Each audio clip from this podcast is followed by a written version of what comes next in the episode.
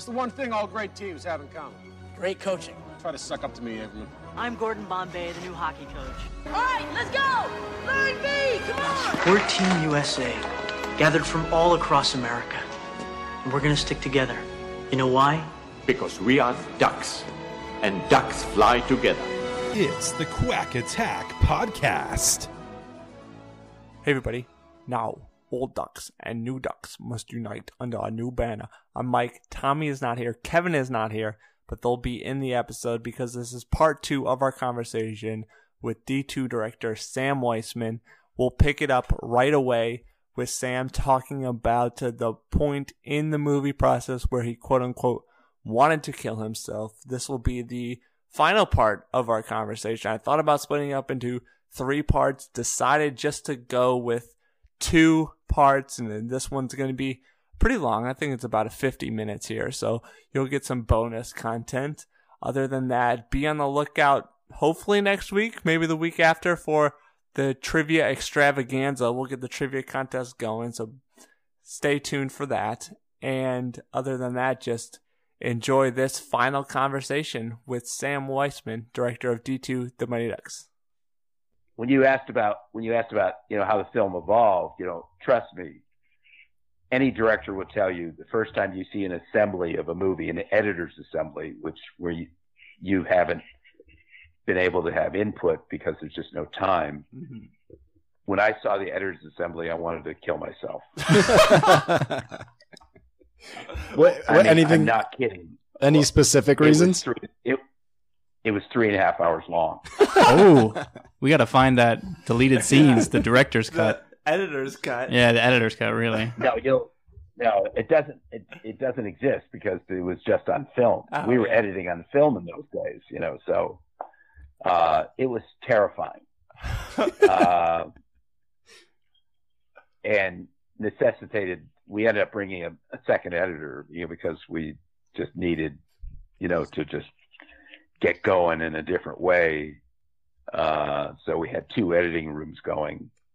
You know, in those days, this is before, you know, you had nonlinear digital editing, which was just beginning to come in around that time.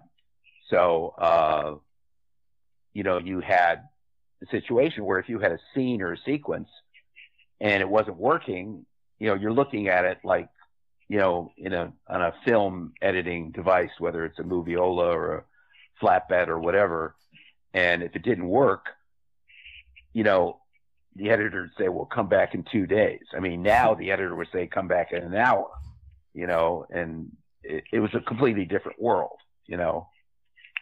Yeah. So So everything took a lot longer. Yeah. Yeah, so there's a there's a famous sort of deleted scene uh, where the all the ducks go to the beach, and then, according to these novels, apparently that were produced around the movies, they like get into a fight with Iceland.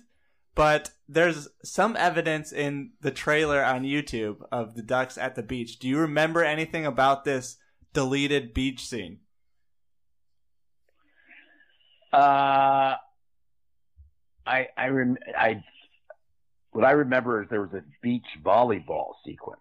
Oh, I think. Uh, I re- I remember we shot at the beach, but to be honest with you, I don't remember what we shot. that's fair. It was only Uh, 25 whatever it years was, ago. whatever it was, whatever it was, I had no faith in it. You know, just as I had no faith in the America the Beautiful sequence that we spent so much time on. Oh yeah, You know about that? yeah. Someone told Yeah, us with, about uh, that. It was like a famous singer too that that sang it, right? Mel- Melissa Etheridge. Yeah. She was great, and we're there in front of eighteen thousand people, uh, and a gospel choir. and I said, and I said, this is never going to be in the movie. And certain, there were certain people that felt it would be, and of course, it was never in the movie. And I ended up having to be the one to tell the Melissa Etheridge that it was cut. She was great, though. She was really, really nice. It was wonderful, you know, to interact with her. Yeah. So what is that like when you're like directing this scene that you know is never gonna make it? Uh, kind of like getting an enema. nice. All right. Uh, uh, we're we're coming up. Uh, we're actually probably over time, but I have one quick quick question, and then we have a, a fan question. So We haven't even we haven't even talked we haven't even talked about the movie. My God. yeah, I mean, well, I guess can't, what? can't we do? Can't we do? Can we do a double podcast? Sure. Yeah. Sure, we can go long if you want. I I try to be respectful of people's time, but uh, if you're down, we can go long. That's fine. Yeah, fine, whatever. We should talk more about the movie. Uh, all right. Uh, do you have any specific topics you want to talk about? Uh, all the carousing we did in Minneapolis when we were shooting in Minneapolis. No, I'm not going to talk about that. uh, I uh, I I learned how to I learned how to skate to direct the movie. Oh, I never skated. nice. So Jack White, you know, Love Jack. Um, Jack's great. He basically taught me how to skate in one day. I went in one day.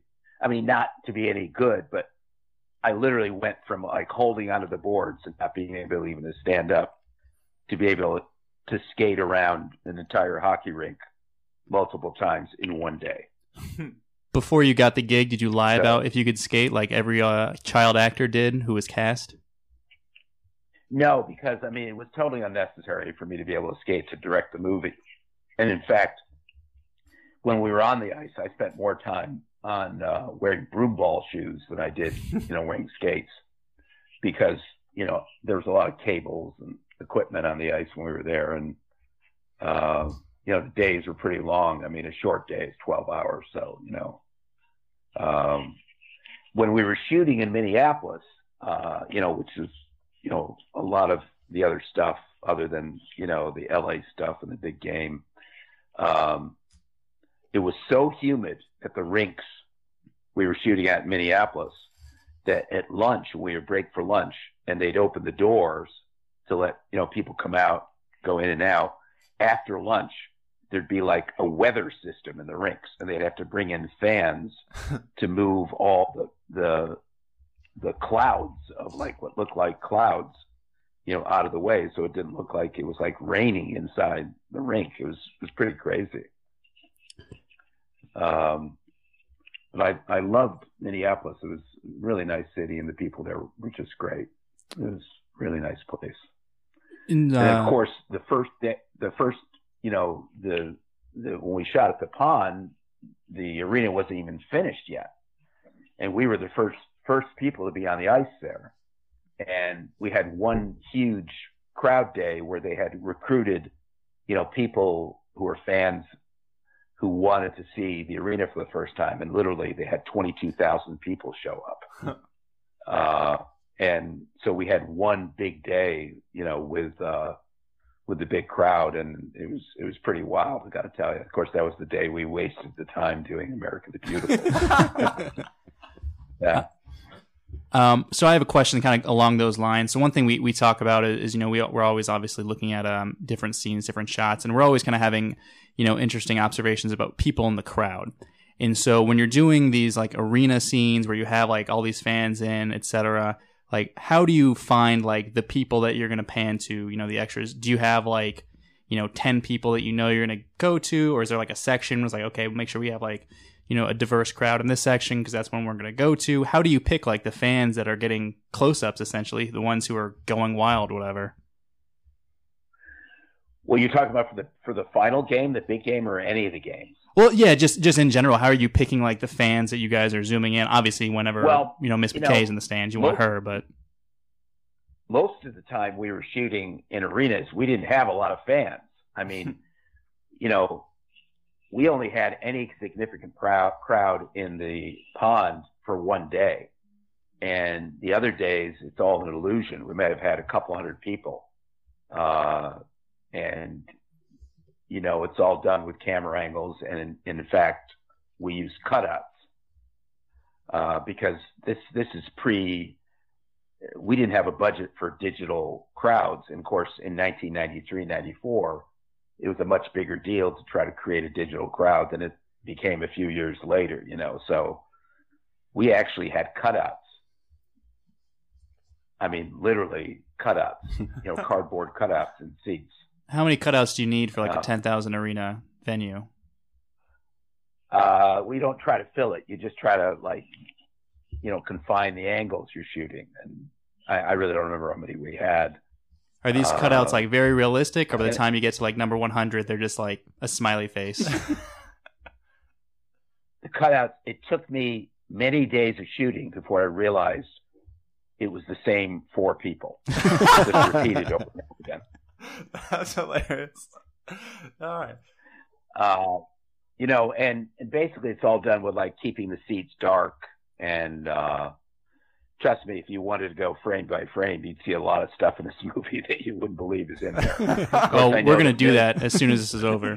well, I know there's, there's millions of people who have said, oh, in such and such time in the movie, so and so is on the bench on the, on the ice at the same time. Yeah. Well, duh. You know, I mean, that person's got too much time on their hands.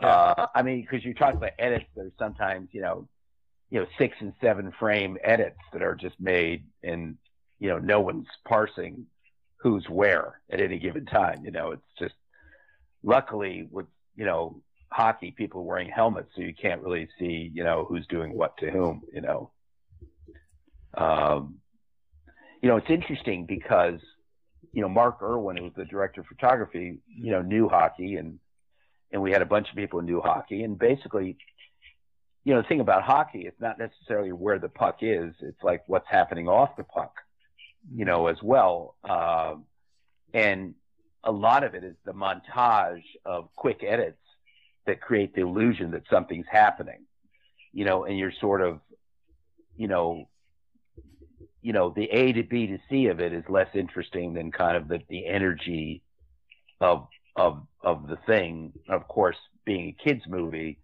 we had all these things that were, you know, comedy uh, based. So you had to kind of do the setup and then the joke and then the aftermath, whatever. But a lot of the hockey in the movie is really hockey we shot with no plan. We just would let you know the skating doubles just go at it, and we would just take little piece here and little piece there, and uh, that's how it's cut together. So the sidebar to all of this is several years later, when they were making the Miracle uh, movie about the Olympic gold medal, Mhm. uh, I knew the producers of the movie, and uh, uh, I also knew several people who I recommended to audition who were hockey players around the Boston area where I live. And actually, one of them got in the movie in, in a role and ended up making so much money off the movie. It was like ridiculous because there were so many residuals. uh, I said to these guys, I, they said, well, do you have any advice for us? And I said, well, what I learned doing ducks was that, yeah, you could have a plan about what a play's like or what's going to happen. But after you shoot the plan, take a little time and just put as many cameras as you have. And we usually had at least three cameras going. Uh, put the cameras on the ice and just let the players play with the cameras, you know, in the action, not outside the boards or above or anything like that. Just put the cameras on skate dollies in the ice and get what you can. And they said, "Oh yeah, yeah, no, you know, we have a great second unit director and he has everything plotted out." Well, my friend who was in the movie like emailed me or texted me like a few days in the movie and he goes, "Oh, he goes, "Oh man, we're already like 2 weeks behind. It was only like the third day." and they finally they finally like took the advice and started just improvising and that's just only then that they really you know figured out how to how to shoot the hockey you know? So you know i would venture to say that the hockey in d2 is as good as any hockey you'd see in any hockey movie there is. I mean i'm i don't think i'm out of line in saying that. And a, a lot of that is really due to you know jack white and you know my giving Jack free reign, and also a wonderful uh, second unit director uh, Steve Boyum and um, and Mark Irwin, the DP. So you know I, I I'm really very proud of the hockey. Um, quick question. I'm sure Jack White, first of all, is going to take that quote and put it on some business cards to hand out. um, And so, I think they already have. um, so you're working on a sequel. So obviously, a lot of these characters already you assume people know them. They're established. They've got an arc. Um, what uh like what were there certain characters that you know you feel like you really either helped out with new characters or like were there older char- characters who were already introduced that you thought you know could you can get some more depth like if you look at d2 is there a character you that you think okay i i was a lot of i was a big part of their their role and you know i you know my fingerprints are kind of all over that um, performance well i would i would say kenan thompson you know uh I don't even remember his character's name. Who, who Russ Tyler. Russ Tyler, yeah. I would say Kenan, uh, you know, was really kind of one of the main ener- energizers of the movie, especially with the street hockey scene and all that. And Kenan was just really funny. And you meet this 14 year old kid who kind of likes to improvise and stuff. And, you know, he was great. And, uh, you know, the other thing is that all the new characters sort of have to be introduced. So the kind of Portman and Fulton thing, you know, having fun with the Bash brothers was was was good. Uh, and I would say that you know the more serious aspects of the movie, it was a little awkward because the kids were just older enough so that I felt that even in the second movie it was borderline doing the stuff we did. And by the time they did the third movie, which I really, you know, they begged me to do, I, I just wasn't going to go there. Hmm. In my opinion, the third movie was treading on, you know, difficult ground because the kids were just too old, mm-hmm. you know. Uh, the charm of the first movie was the kids were just really kids. By the time you get to the second one, you know, they're already, you know, grown up. So, uh, it's kind of hard to, you know, it was it was awkward. I think uh, Josh Jackson, you know, he was really good to direct. He was a really mature actor, I think, for his age. And Vinny, who played uh, Banks, mm-hmm. you know, he had some nice serious moments, so so that was good, you know.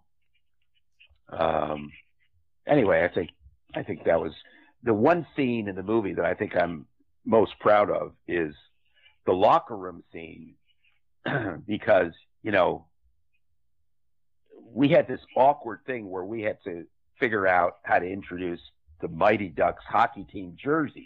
Mm-hmm. And it was a demand that was placed on us when we already had almost were about to start the movie hmm. and start shooting. And um, I believe I came up with this notion of trying to make a virtue of that scene uh, where Emilio goes in the locker room and says, you know, who are you? You know, uh, you know, and they all introduce themselves and say where they're from. It kind of becomes a nice, you know, kind of schmaltzy moment. And then it was on the heels of that moment that Jan, uh, you know, whips whips off his coat or whatever it is and reveals the jersey. Mm-hmm. You know, it was some difficult dramaturgy going on there. Uh, and that locker scene, locker room scene took forever to shoot. You know? Why did it, was, it take so long? It was, was, it just timing? Well, it was just it was a set, you know, and a set with a lot of people, and a lot of people having to have their moment, and you you couldn't really uh, cheat it. You really had to shoot every single gut person or little duo and give them kind of you know a nice a nice moment with a camera movement. And you know it took a while you know. And you're also dealing with you know having a limitation on the kids hours because they're they're under 18 now luckily the movie was shot in the summer so we didn't have to put them in school but you're still very limited in their number of hours on the set um, so it's difficult. I don't know if you know about the child labor laws, but you know, if you have anyone under eight under 18 is considered a minor, and uh, you're limited in the hours you can work them. Uh, speaking of those kids, um, you know, them being 13 around that age, um, were any of them uh, particular pains in the ass? Uh, I would never comment on that. but you know, but based but based on other people I've worked with in my my lengthy career, I would say there was no one in the movie who was a pain in the ass. Uh, no one was difficult. Uh, it was a really really nice nice group, and the and the parents and guardians were really great too. Uh, I, I don't ever recall any kind of you know major problem in the movie except maybe a minor injury or two here and there. Hmm. You know, I mean, the other scene that was very difficult to do was the, you know, when they encountered the ice, the Iceland team the night before, and and Emilio and uh, Carsten, uh, you know, do their one one on one thing, hmm uh, which of course would only exist in D two the Mighty Ducks. yeah, Yeah. completely made up, made up bar. thing. Yeah. Yeah, I believe Brill and I had a hand in that um, uh, together. That was a difficult scene. By the way, do you know that the reason uh, uh, Kareem is in the movie? I was about to ask Kareem you about cameos, but I do not know why he's in there. Well, I was a huge basketball fan, and I was obsessed with Kareem. I had Lakers season seats for years, and also knew a lot of people who were involved with the Lakers, and I'd always wanted to interact with Kareem and never had been able to. And I said, "Wow, here's an opportunity. We're gonna have this party scene." Uh, so uh, the person who turned us down, who was supposed to be in the scene, was Pat Riley. Hmm. Oh. Pat, Pat Riley. Pat Riley had was a friend of mine before he ever became a coach, Huh. and uh, I had like an hour and a half phone call with him to try to convince him to be part of the movie. And it was going to be more than just the party scene. It was going to be a whole other thing. And he considered it for quite a while, and he was pitching lines and everything that he might say. And he said, "Well, what would I wear?" You know, you know, he was very image conscious because it was closed, and, and uh, but he ultimately decided not to do it. It was probably for the best. Uh, but Cam Neely, who was a friend of mine, he was in the movie, and I've actually put him in other things I've directed too. Uh, so we brought him out to LA to be in the movie, and we had obviously, I think he might have gotten us Chris Chelios okay. and Luc Robitaille. I can't remember. By the way, sidebar to Luc Robitaille. Well, Uh-huh. Cam I see because he, he lives in Boston. He's president of the Boston Bruins, who are now favorites to win the Stanley Cup. knock on wood. Uh, uh, but a few years ago, or several years ago, my son used to live in L.A. and he he would go like to go to Kings games. So we went to a Kings game, and Luc Robitaille is president of the Kings, right? So there was some like private lounge or private club you would go to at intermission. It was like maybe five, six years ago. And, uh, we go to this club and during one of the intermissions and, uh, uh, Luc Robitaille is over there and my son says, Oh, dad, there's Luc Robitaille. Don't you know him from D2? And I go, well, yeah, I, I met him, you know, that one day. He goes, I go, he wouldn't remember me. He goes, yes, he would. He says, go on up to him. So I go up to him and I said, Luc, excuse me, my name. Before I could finish, you know, my sentence, he goes, oh my God. You know, he completely remembered me. He brings his kids over. He goes, he goes, this is Sam Weisman. He directed me in D2. And then he says, I still remember what you, the advice you gave me that day. And I go, I don't remember it. and he said, you fooled me. He said, cause you realized I was nervous.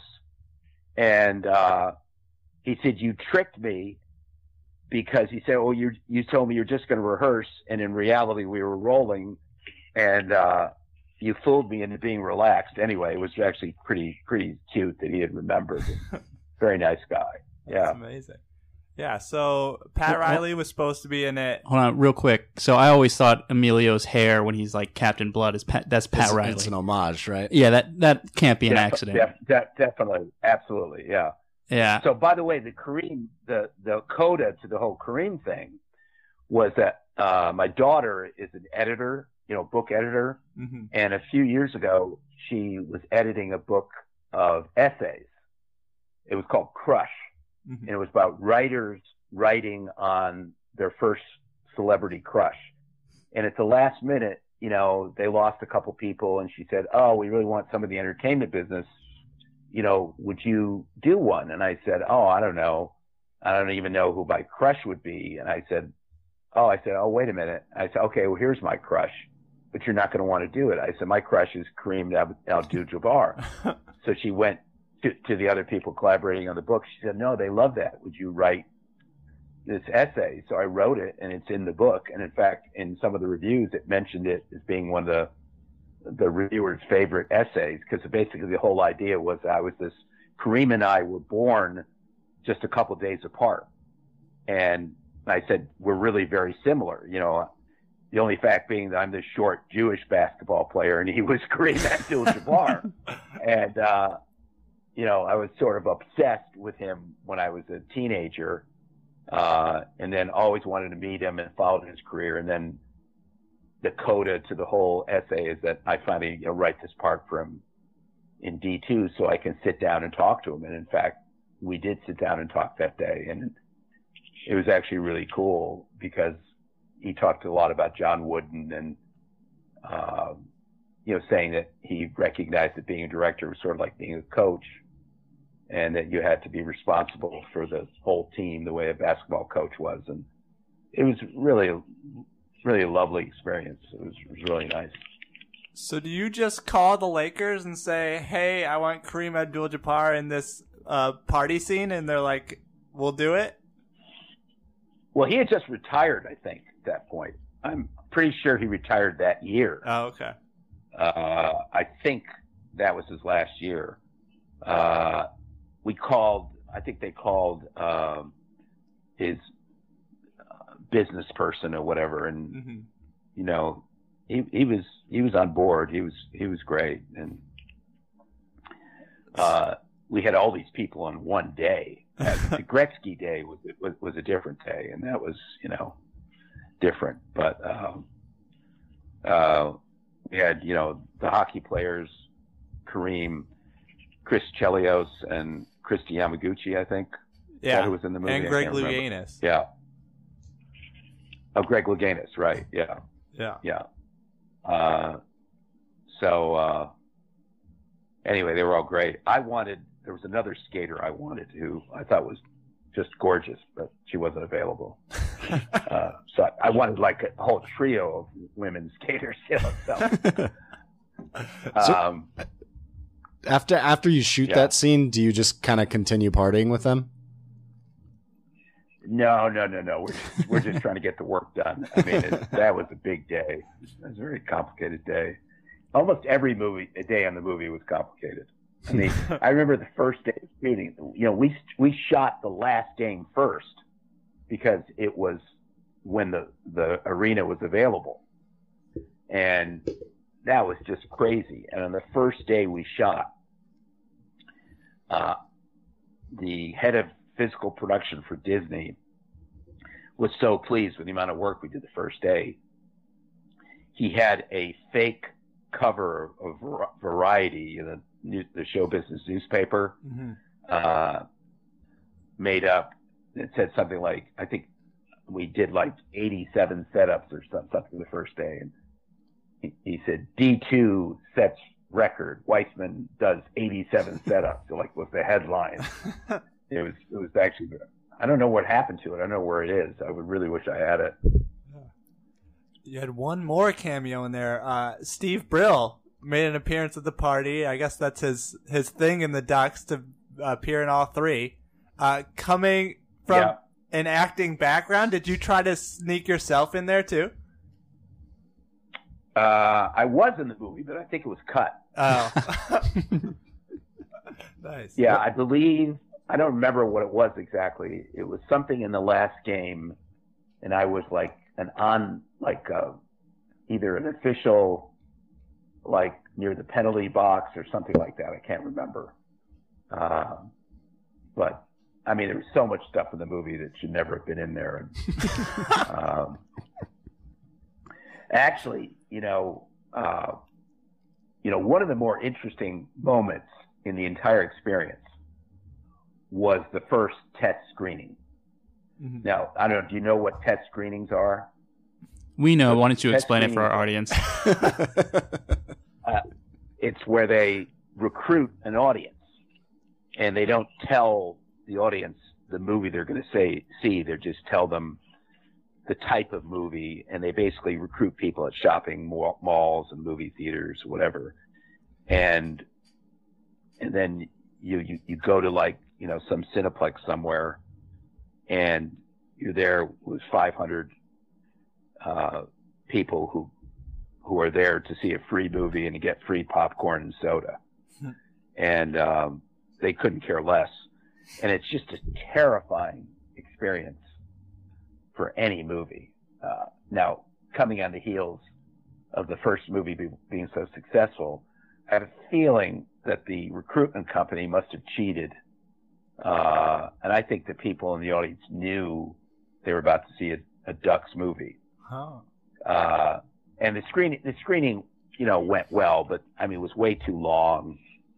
And, and what you do, you spend a couple of days doing what's called a, a, a temp sound mix, temporary sound mix.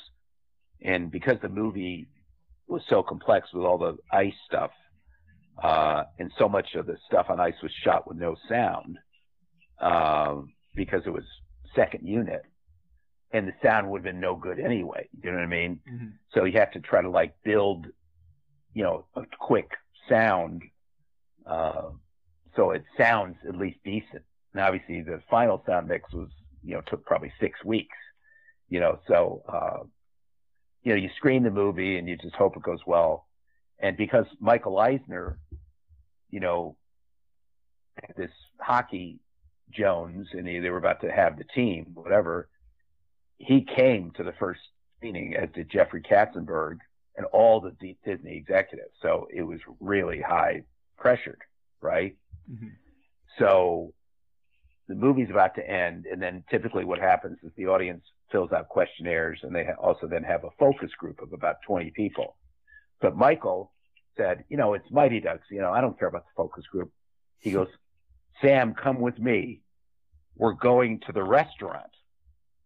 And I go, I'm thinking to myself, can I swear on? Can I swear on Yeah, the podcast? please do. Yeah. So I'm, thi- yeah. I'm thinking, what the fuck is the restaurant? I'm, going, I'm like, I'm I'm thinking the restaurant could be code for you did such a shitty job. We're gonna put you in cement overshoes and you're gonna be at the bottom of the river. You, know You what I called mean? your old friends from back east. Yeah. and and Michael goes, walk with me, and we begin. And he's like, he's very tall guy, and he's also walks really quickly, and everybody else is trying to catch up, right? And mm-hmm. I'm walking with Michael Eisner, and we're walking through like passages underneath this Cineplex to wait with like you know heating pipes and you know what I mean. It was like mm-hmm. going, where are we going? You know what I mean? Well, it turns out there's some private room in a restaurant on the other side of this mall where they would, you know, have food pre-ordered and in this private, you know, dining room. And you go in there and this is where he wanted to have the meeting because, you know, he wanted to eat at the same time he's giving his notes and then he's going off to his next thing or whatever. So he, he gets into this room and there's a big long table that's like almost like the last supper. You know, it really looked like it and he sits in the middle and the pe- seating order is, is according to importance descending on either side of him and i'm right opposite michael right so he mm-hmm. could talk directly to me and he was and the producers are all trying to like clamber around you know and so michael the food comes and you don't even have a choice of what the food is he's like dishing the food out and everything you know and and he says, I just have a few things. I think the movie's really good. And he's like, he addresses his stuff. He's got them written down. And he says, well, I need to run. He says, but you guys can continue. So then he leaves and like everybody then moves over. Jeffrey Katzenberg moves into his seat and then the next person moves into Jeffrey's seat. You know what I mean? It's like a pecking order, you know? the thing was hysterical. I mean, it's like, you know, and this is my first experience and, you know, I have no idea you know, I think I'm going to be dead. And of course, it all went went very well, you know. So Yeah. So you like waited Yeah, for him to eat first, yeah. and then you made sure it was okay, you weren't being poisoned. Yeah, exactly, exactly. Yeah, it was pretty funny. Yeah. But he was great. He was he was you know, I did another movie for Disney uh four years later, whatever, uh George of the Jungle Mhm. with Brendan Fraser and and Michael was tremendously helpful and supportive in that movie. So I, I have nothing but good memories of him. Did you get invited to the restaurant on that one? Uh actually that experience was not the same because Michael did not come to the first Oh, or second preview. Uh, and it was a very different experience, unfortunately. but but interestingly enough, he he heard about how great the movie was doing in the in the previews, and we were racing to finish it. And he said, "Oh, I really want to see the movie." And you know, the movie existed on film, you know, to screen it because people weren't doing digital projectors yet. Uh, so it took us a few days to be able to arrange to have a re- recruited screening for him, in which case the movie had to stay intact. You know, we couldn't, uh, you know, begin the final stages of post production. So the movie uh, screening for him wanted he wanted it close to where he lived, and he lived on the west side of L.A. Well, everybody knew at that time the last thing you ever did was screen a recruited audience on the west side of LA because you were going to get people that were in the business or were very business savvy about the entertainment business, and the audiences would be notoriously no good. But it's what we had to do, and everyone was nervous, and we screened it at Century City in the big Cineplex there. Uh, you know, with a very large audience, probably about you know six, seven hundred people, and we also invited the lead actors to the screening, which was also a nervous making thing, you know. And the movie starts and the air conditioning breaks. and it was the summer and it was so hot. It was like you could just see the audience just sweating throughout the movie. But Michael liked the movie and it was all fine and he had one bit of advice that was we instituted and, and he was he was really good, really smart guy. What was that piece of ice? Was it Brendan Fraser uh, Well, being said- naked? Because my mom really remembers that one. yeah. He, he said, look at the first 10 minutes of the movie and see if there's anything you can do to just tighten it up a little bit. And literally, I went back the next morning to the editing room, and the editor said, well, what did Michael say? And he said he wants to see if we can speed up the beginning. He goes, oh, no, the beginning's great. And I said, well, let's just look. And literally, I cut like a minute, 10 seconds out of the first 10 minutes of the movie, and nothing was eliminated. It was all just tightening. and so that was that was a tremendous lesson. And obviously, the movie grossed you know over a hundred million dollars. So you know he was right. yeah, yeah. So I want to go back to the Mighty Ducks, and uh, you said something a while ago now that uh, piqued my interest. I, I keep forgetting to ask it until now, obviously. So you mentioned that you sort of had some contact with the guys who did Miracle and whatnot, and there are some similarities between D two with Gordon Bombay doing the the sort of sprints after the game, and then obviously the locker room scene where they all stand up and say where they're from and that kind of stuff. Uh, did you pull from the ni- 1980 Olympic team, or did. Miracle pull from you? Or did was there any overlap there? Well, Miracle was way after Mighty Ducks. I mean, Yeah. Miracle was made. Yeah. Well, Oh, the story of the 80 Olympic Hilarious. team with Herb Brooks being a incredible asshole, basically. Uh, well, yeah. I mean, everybody said he was very difficult, but uh, I don't think there was a moment where all 25 guys of the team stood up and said where they were from. Was there? Well, he, there's the there's sort of the cut scene where they're like, uh, "Who do you play for?" And then at the beginning they're like, "Oh, I'm so and so, Boston University." And then obviously at the end, Mike Eruzione is like, "I play for the United States of America." Oh, well, they, they, they, they probably did that because of our movie, but I don't think it was done in real life. yeah, Uh, uh, that definitely wasn't done in, in real life. I remember watching a Yeah. behind the scenes thing, and Herb Brooks probably would have made him run even more if Eruzione spouted out Yeah, like they, that. they, I don't think they would have had time to do that. but, uh, Uh, no, they may have copied it, but I, I didn't realize there was a cut scene for the movie. You know, listen, I've done so many things that have been copied by other people. I mean, it's like basically you go through your initial, you know, resentment, and then you realize that's just the way it is. I mean, Mm-hmm.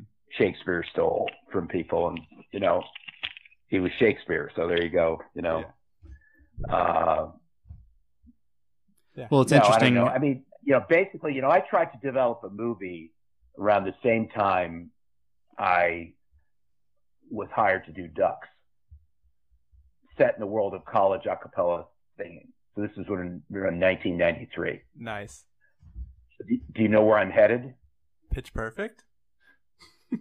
Yeah, so basically, I started developing a college a cappella movie in 1993. And then in 2009, I, I co-created and was the executive producer moving forward of the Sing Off on NBC, Mm. which was an a cappella competition that was on sporadically. And that competition was based on a screenplay which I was developing, which Sony Pictures acquired, uh, which was about an a cappella competition Hmm. in college. Hmm. And the director of Pitch Perfect, when he went in to try to get the job to direct the movie, took footage from the sing off to make a sizzle reel. So, I mean, there you go. And there was at least five or six scenes in Pitch Perfect that were right out of one of our scripts for my a cappella movie, which Wow. was, as I said, there was around for many years. So, uh, but the one smart thing that Pitch Perfect did is they centered it on a girls group, and that w- was the way into that world that uh, unfortunately my movie didn't have. My movie was centered on a guys group. So uh, there you go. Was your movie a comedy or was it like a gritty, you know, like rated R drama? It was actually no, it was a comedy. It was, but it was sort of like a sports movie. It was really, you know, it was really based on doing like a sports movie in acapella. You know, that's kind of the way it was. No, That's funny. All right. So Sam, Yeah. we, we do this thing called the quack question. So we put out calls for questions and we did not mention that it was going to be you on. We just said we had a special guest and we asked, uh, we asked fans to send in questions about D2. So, uh, Kevin Okay. has the question for you. All right. Uh, this week's quack question comes from Dani, who's at quackscuses93 on Twitter. Uh, Dani's question is Wait minute, this guy, this guy has a Twitter handle that's duck centric. it's quack quackscuses93. Yes. That's hysterical. okay. Um, the question is, uh, was any of the tension between the OG Ducks and new team USA real off screen? Were there any cliques that formed between the kids who had been there before? Uh, not that I'm aware of. I, mean, I was too busy to really know. Uh, I think they all seem to get along pretty well. You know. You never, you never had to like break up tussles. Uh, no, but you know, I again, I was so busy directing that you know, I just was trying to you know keep my head above water in that in that respect. Mhm. You know, I, I, I, you know, yeah, no, I don't, I don't think so. No. Okay. Yeah. So I guess we'll leave it with one last question here. Uh, when you messaged me, you said you were the proud director of D2. Um, through our conversation here, you've talked about you sort of nitpicked and said uh, there's a lot of stuff in there that shouldn't be in there and that kind of stuff. Just uh, like when you look back on it 25 years later, just how do you feel about kind of this film, and then also how do you just feel about how it's sort of become this sort of uh, nostalgia piece for all of us who grew up in the early 80s uh in the early ni- or late 80s and the early 90s Well, the stuff that I mostly was referencing about stuff that shouldn't have been in there is stuff that never made it to the to the movie. oh okay. It was just you know the script was just way too long. And uh you know the thing about comedy too is you you try stuff and you know sometimes it seems like it might work on the page and people might have different opinions and then it doesn't work and you pretty much know Mm. when you see it that it doesn't work as far as the nostalgia thing i mean uh I, no, I never would have thought it. I mean, um, I, I I do think it's pretty incredible how how kids who were of a certain age at that time uh, were affected by the movie. So, for example, I have two kids, and uh, when my daughter was probably about 13 or 14, uh, maybe even 12, 13, 14, whatever, and we were by that time living in Massachusetts. You know, I remember some little friend of hers, some this boy, you know, who was you know hanging out uh, at our. We have a house on Cape Cod. We go there in the summer, and uh, this kid was there, and he said, "Oh, Mr. Weisman, you know, can I tell you something?" And uh, I I said, "Oh, sure, whatever." He goes, "Well, everything I've learned about life, I learned from D2." it's literally, I mean, the kid really really was serious about it, you know. Um, and like I started playing golf, you know, like five or six years ago, and sometimes I get, you know, matched up, prepared up with people in the golf course who are about, you know, anywhere between, you know, 34 and 40, whatever.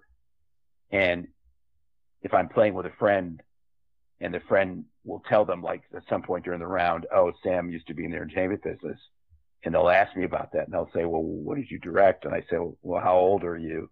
And if the guy's, you know, between that age, I said, well, did you ever see D2, the Mighty Ducks? And they go, stop. they just go like, you know, they go crazy. In fact, I was in Florida a couple of years ago with my wife. She had a conference and we were sitting at this bar at this restaurant and there are these two guys there who work for, I believe, Adidas or some shoe company, and they were really great guys. And we were just talking, and uh, they were in their 30s, and they said, "Well, what did you used to do when you worked?" I said, "Well, I director," and they go, "What did you do? Anything we'd have seen?" And I go, "D two," and the two of them basically start playing out scenes from the movie at the bar of this restaurant. I mean, it was hysterical. And of course they bought us drinks and everything and you know and then later the guy emailed me and said we went home we went back to the hotel that night and we watched d2 on pay-per-view. It's really really really pretty funny. Um, so I, it is it is kind of funny that the movie lives on you know either on a serious level or on an ironic level uh, or kind of on this cult level uh, it, it exists on different levels. I mean, to little kids who see it now, even now, they really are into it. You know. Uh, have you had So any that's pretty fun, conversations, or are you interested in all in being involved with the potential series on Disney Plus? Uh, I don't think I would be a candidate for that. No, I haven't had any conversations. Are they doing it? Is it actually happening? I mean, that was the report that Steve Brill and uh, Jordan Kerner were back and they were developing this TV series for Disney Plus. There's been very little sort of news since it first sort of broke that they were working on it. So, um, I, Yeah, I think I think it'd be a tough tough thing to do. It'd, it'd be too expensive. You know, uh, sports stuff is not easily accomplished in TV. I mean, Friday Night Lights Mhm. would not happen right now. Would not happen in the environment of TV now. I'm pretty sure. Uh, that was a brilliant show. Peter Berg, by the way, you know, hung out, came to Minneapolis and hung out on the set. Mhm. He was he was good friends with Steve Brill, and he was he was an actor then. You know, uh, it was pretty interesting. Well, what if Sam? What if they said that, hey, we want you to direct an episode, and in this episode we can have a couple of mobsters sitting at like a titty bar discussing the cherry orchard, and you can finally make that its way into film. What if they said you could do that? It wasn't the Cherry Orchard. It wasn't the Cherry Orchard. It was it was Ivanov, a lesser known Chekhov play, the one I was in. Yes, in that case, in that case, I would do it. All right. Chekhov on ice. I All do right. Chekhov meets the Mighty Ducks. That would be like a brilliant. We'll we'll pass that on to thing. Steve Brill. Yeah, yeah. Yeah, uh, please, please, you know. the gauntlet has been thrown down. I like it. All right. Yeah. well, Sam, you have been uh, more than generous with our with your time. I think we'll split this up into two, possibly three episodes. We'll see how it goes. So we appreciate that. Uh, for us, thequackdeck.com. Go there, contact us at QuackDeckPod on Twitter, Facebook.com slash QuackDeckPod. Go to iTunes, give us five stars, tell us your favorite story that Sam told uh, on this trio of podcasts, duo of podcasts. There are quite a lot that I enjoyed. Uh, keep clicking through that Amazon link. Go to the shop, and remember, ducks fly together. Ducks tie together. Quack quack. Ain't no